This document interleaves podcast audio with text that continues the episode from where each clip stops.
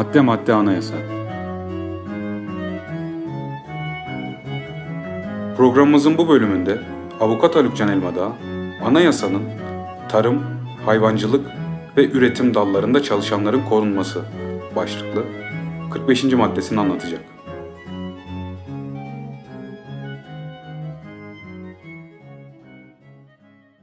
Evet, geldi sıra anayasamızın 45. maddesine. 45. maddemizin başlığı tarım, hayvancılık ve bu üretim dallarında çalışanların korunması. Şimdi e, her zamanki gibi maddemizi okuyarak başlayalım. Anayasanın 45. maddesi şöyle diyor. Devlet, tarım arazileri ile çayır ve meraların amaç dışı kullanılmasını ve tahribini önlemek, tarımsal üretim planlaması ilkelerine uygun olarak bitkisel ve hayvansal üretimi artırmak maksadıyla tarım ve hayvancılıkla uğraşanların işletme araç ve gereçlerinin ve diğer girdilerinin sağlanmasını kolaylaştırır. Devlet, bitkisel ve hayvansal ürünlerin değerlendirilmesi ve gerçek değerlerinin üreticinin eline geçmesi için gereken tedbirleri alır diyor.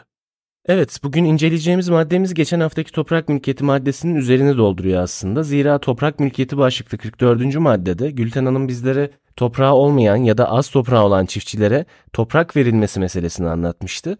Bizim inceleyeceğimiz 45. maddede de tarım ve hayvancılıkla uğraşanların desteklenmesini anlatıyor temel olarak. Maddemizin içeriği zaten oldukça açık. Doğrudan doğruya maddenin içeriği üzerinde durmadan evvel e, ülkemizin, Türkiye'nin toprak reformuna şöyle hızlıca bir göz atıp tarihsel bağlamı yakalayabilmek bence çok önemli. Şimdi güzel bir hikayeyle başlayalım o halde. 19 Haziran 1927 tarihli 1097 sayılı kanun uyarınca ağalık rejiminin sona erdirilmesi amaçlı olarak Doğu bölgelerinden büyük toprak sahipleri olan 1400 kişinin aileleriyle birlikte batı illerine yerleştirilmesi kararlaştırılıyor. Bunu da e, işte 1097 sayılı kanun vasıtasıyla yapacaklar. Sahip oldukları toprakların hazineye geçirileceği ve gönderildikleri illerde komisyonun tespit ettiği değerde toprağın verileceği kararlaştırılıyor. Yani hazine doğudaki toprakları kendi üzerine geçirmek niyetinde fakat mülkiyet hakkına zarar verilmemesi için de yerleştirildikleri bölgeden toprak e, verilmekte bu kişilere. Ardından hazineye geçen topraklar da bölgedeki topraksız köylülere dağıtılmış oluyor. E, batı illerine yerleştirilen kişilerin ve ailelerin bir kısmının geri dönmeleri uygun bulunmuş belli bir zaman geçtikten sonra. Bir kısmı ise uygun bulunsa da bulunmasa da eski topraklarına dönüp köylülerden topraklarını geri almaya kalkmışlar. Onlar topraklarını geri almaya kalkıyor, devlet onlara engel olmaya, toprakların verildiği köylüleri korumaya çalışıyor. Bu böyle uzun uzadıya gidiyor. Bir kanun daha çıkıyor tam o sırada yaklaşık 2 sene kadar sonra. 2 Haziran 1929'da. 1505 sayılı kanun.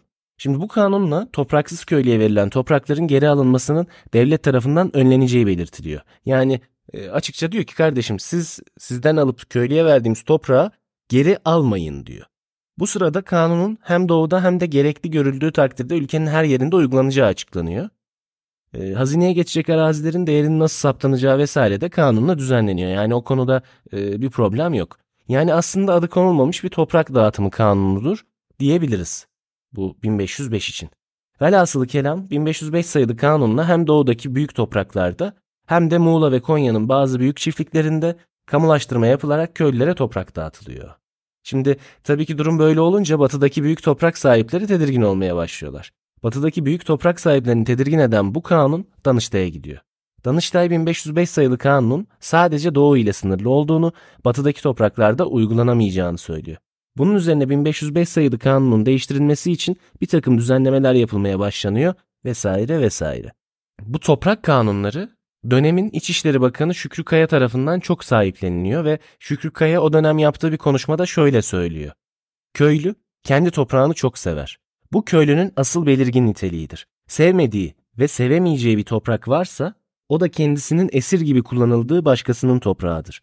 Onun içindir ki bizim arzumuz her şeyden evvel çiftçiye toprak vermektir ve bunun da kanunu gelmiştir.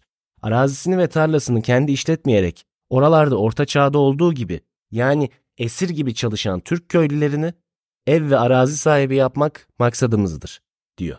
Güzel diyor. Ancak bu sözler dönemin toprak sahipleri tarafından hoş karşılanmıyor. Kendisinin de oldukça fazla toprağı olan Eskişehir vekili Emin Sazak net bir şekilde karşı çıkıyor ve diyor ki büyük arazinin taksimi için yeni bir karar mı veriliyor, yeni bir kanun mu yapılıyor? Fırkanın prensibinde ve Büyük Millet Meclisi prensiplerinde böyle bir esas yoktur. Toprak sahibi olmak bu memlekette ayıpmış gibi bir manzara hasıl oluyor. Yavaş yavaş büyük mülk sahibi olmak, çok para sahibi olmak kötü kabul edilmeye başlanırsa bunun sonu nereye varır? Diye soruyor. Güzel soruyor. Çünkü şimdi baktığımız zaman o dönemde böyle bir reformun yapılması gerçekten çok önemli. Fakat mülkiyet hakkına ilişkin de birçok sorunu gündeme getirir tarzda bir reform bu. Ki e, hakikaten de öyle. Manisa vekili Refik Şevket İnce de ülkenin tamamında bu kanunun uygulanmasının doğru olmadığını, Doğu ile sınırlandırılmasını talep ediyor. İsmet İnönü 1936 yılı sonunda şöyle söylüyor. Bir toprak en çok mahsulünü yalnız bir vaziyette verir. O toprağın işleyenin malı olması vaziyetinde verir. Yurdumuzda topraksız çiftçinin sayısı her tasavvurun üzerindedir. Hiçbir vakit hiçbir adamın malına cebren zapt etmek yani zorla el koymak fikrinde değiliz. Fakat hiçbir surette köylüyü ilelebet topraksız kılmaya mahkum eden dar çerçevede bırakmaya razı olmayız diyor. Şimdi dönemin İçişleri Bakanı Şükrü Kaya bu sözler üzerine şöyle söylüyor. İşlenmeyen toprakların işleyenlere verilmesinin hedeflendiği toprak yasasında batı ve doğu diye ayrım yapılamayacağını söylüyor.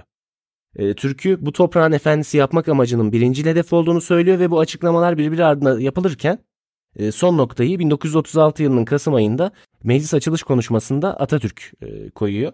Toprak kanununun bir neticeye varmasını kamutayın yüksek himmetinden beklerim. Her Türk çiftçi ailesinin geçinebileceği ve çalışabileceği toprağa malik olması lazımdır. Vatanın sağlam temel ve imarı bu esastadır. Bundan fazla olarak büyük araziyi modern vasıtalarla işletip vatana fazla istishal e, temin edilmesini teşvik etmek isteriz diyor. Evet bence temel mesele anlaşıldı ve önemli noktalara değindik konunun özünün anlaşılabilmesi için. Şimdi anayasa maddemizin kendisine dönelim. Anayasamız toprak dağıtımının asıl amacının tarım topraklarının verimli hale getirilmesi olduğunu kabul etmiş ve ancak bu amaçla toprak dağıtılmasına izin vermiştir. Bu konuyu Gülten Hanım 44. bölümde yani bir önceki bölümde çok daha detaylı olarak anlatmıştı zaten. Fakat topraksız olan ya da az toprağı bulunan çiftçilere toprak dağıtılması tek başına kalkınma için yeterli değil. Bunun yanı sıra çiftçinin toprağı işleyebilmesi için gerekli donanıma da sahip olması gerekir. Anayasamızın şu anda incelemekte olduğumuz 45. maddesi de işte tam da bu zorunluluğu dikkate alarak devleti çiftçinin işletme araçlarına sahip olmasını kolaylaştırmakla yükümlü kılıyor. Burada işletme araçları ibaresinden yalnızca traktör, kazma, kürek gibi aletleri anlamamak gerekir. Ee, çünkü buradaki esaslı noktalardan bir diğeri de tohum sağlanması gibi, çiftçilerin eğitilmesi gibi e, hususlarda bu madde kapsamında. Anayasanın bu maddesine paralel olarak şimdi mülgia edilmiş yani kaldırılmış olan 1757 sayılı Toprak ve Tarım Reformu Kanunu e, çiftçilere işletme araçları verilmesini öngörmüştür. Kanun şu anda kaldırılmış olmasına rağmen konuya ışık tuttuğu için şöyle bir e, bahsetmekte fayda var. Örneğin kanunun 208. maddesine göre Tarım Bakanlığı devlet üretme çiftliklerinde, ıslah istasyonlarında, fidanlıklarda, hayvan yetiştirme kurumlarında ve haralarında yetiştirilen tohumluk, fidan ve damızlık hayvanlardan dağıtılacaklar öncelikle bu kanun gereğince topraklandırılanlara verilir, diyor. Ee, Türkiye Zirai Donatım Kurumu tarımsal üretim araç ve gereçlerini toprak ve tarım reformu kooperatiflerine taksitle sağlar diyor. Yani açıkçası ilk olarak toprak reformunu yapan devlet ardından da toprak reformunu sağladığı, toprakları dağıttığı çiftçilerin arkasında durmak zorundadır. Çünkü ee, insanlara sadece toprağı vererek al artık burası senin hadi bakalım işle demekle bu iş olmaz. Olmuyor. Ki bunu zaten e, çok öngörülü bir şekilde düşünerek e, ilerletmişler.